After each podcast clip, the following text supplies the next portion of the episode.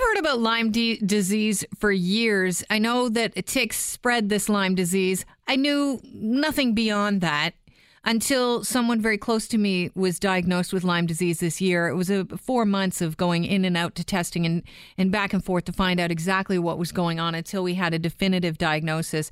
We kind of think she's uh, lucky to have been diagnosed so quickly. However, that still could be uh, a late diagnosis, and that could mean that she'll be suffering with uh, difficulties from Lyme disease for years and years. Not sure on that yet. So uh, I was very interested to talk to Mike Mantha, who, of course, is uh, is one of the uh, members of Parliament.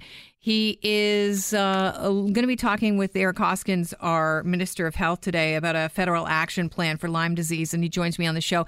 Thanks for joining me, Mike. I appreciate your time. Oh, my pleasure, Kelly.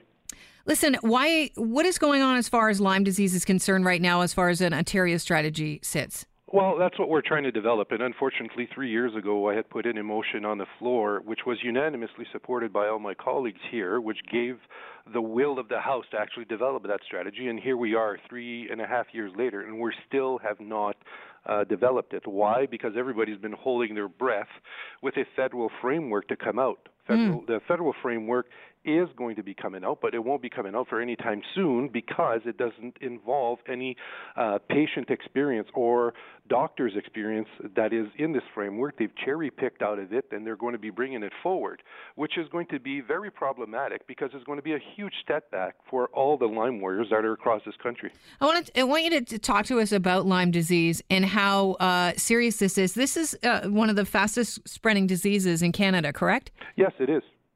And what it does is it, it really affects Lyme is the great imitator. Uh, it, it, mimics many other diseases, and nobody can be treated the same way.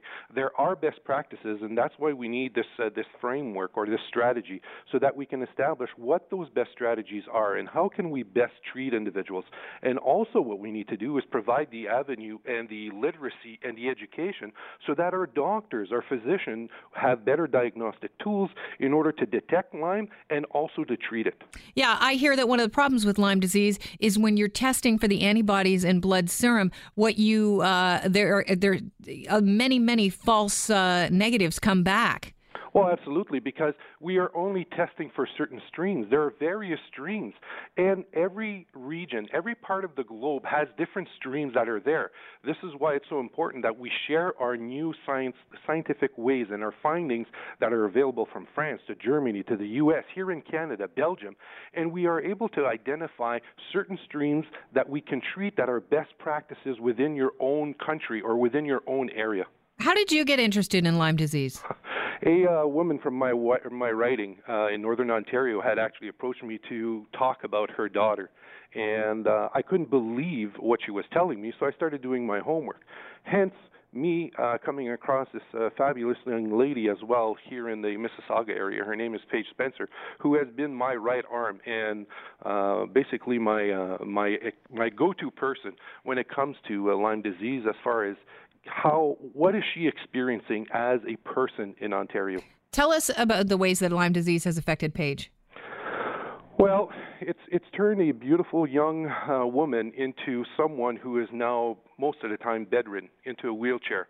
Um, has taken away her entire life, has caused some undue financial hardship on her family, has tested the family relationship to its very the cusp of, of, of what a family uh, needs to be tested at and the frustration and the level of frustration that this young woman is going through. Uh, but I have to say that she has made me so proud as far as she is not accepting no more to being just a name. She is putting herself out there to the public to learn from her own personal experiences. She uh, went for, she's been living with Lyme for nearly 15 years and she has been, uh, she was undiagnosed for quite a while. Apparently, according to uh, Paige, you know, a lot of people you said, you know, this is all in your head. And that's one of the most frustrating things I hear from Lyme sufferers is that people say, okay, well, you've got these symptoms. You're stressed out. It's all in your head. Don't worry about it. And we need early detection so that we can treat right away. Absolutely. Because again, I go back to Lyme disease is a great imitator, and it will imitate everything else. So by the time the doctors are finished with a vast variety of testing, you are now moved on from the acute to the chronic stage of Lyme.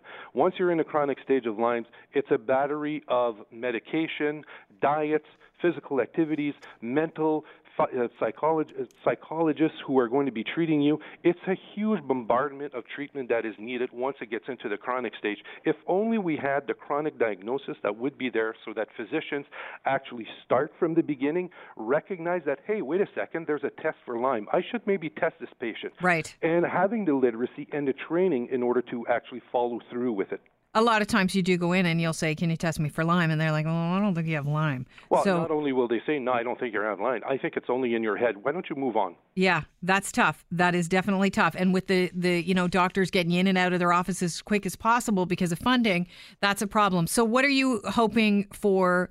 Uh, from today's conversation with Eric Hoskins? Well, we're going to be talking about our federal framework and what we want to see in that federal framework and what we can do as a province to influence it. We're going to be talking in regards to the IDSA versus the ILADS guidelines. The IDSA 2006 are outdated. We have new ILADS uh, Lyme treatment guidelines that are available so that doctors can start following it. We're also going to be talking about physician education about tick-borne diseases.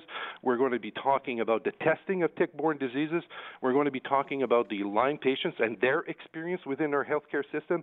Those are some of the things that we're going to be coming uh, across. And at the end of our meeting, we're going to be doing the Lyme, the uh, Lyme challenge. There is uh, you're going to do the Lyme challenge. Nice. I did the Lyme challenge today. Absolutely. I it's something when we uh, started these discussions with the minister last year, I wanted him to to be aware, not only just to listen, but experience what others are feeling, and that's why I'm happy that Paige and some of the Lyme uh, Alliance, Lyme Ontario, or our representatives are going to be there with me today, so that we put a face to the minister so that he recognizes what actually Ontarians are feeling. Just to give uh, people listening right now a bit of perspective, this this young woman you're talking about, Paige Spencer, Chris went online to you know reach out to her and uh, via Facebook. We were hoping to get both of you on the show. Uh, she doesn't have a ton of energy because that's what Lyme does. It totally sucks you dry of all your energy. Uh, she tweeted out or put on her social media today. It's a good day. I got out of bed. So good news is she's she'll be joining you, and you know that that really says it all. This is it's a, such a debilitating disease. We can't let people that are young and active, uh, you know, fall victim to it.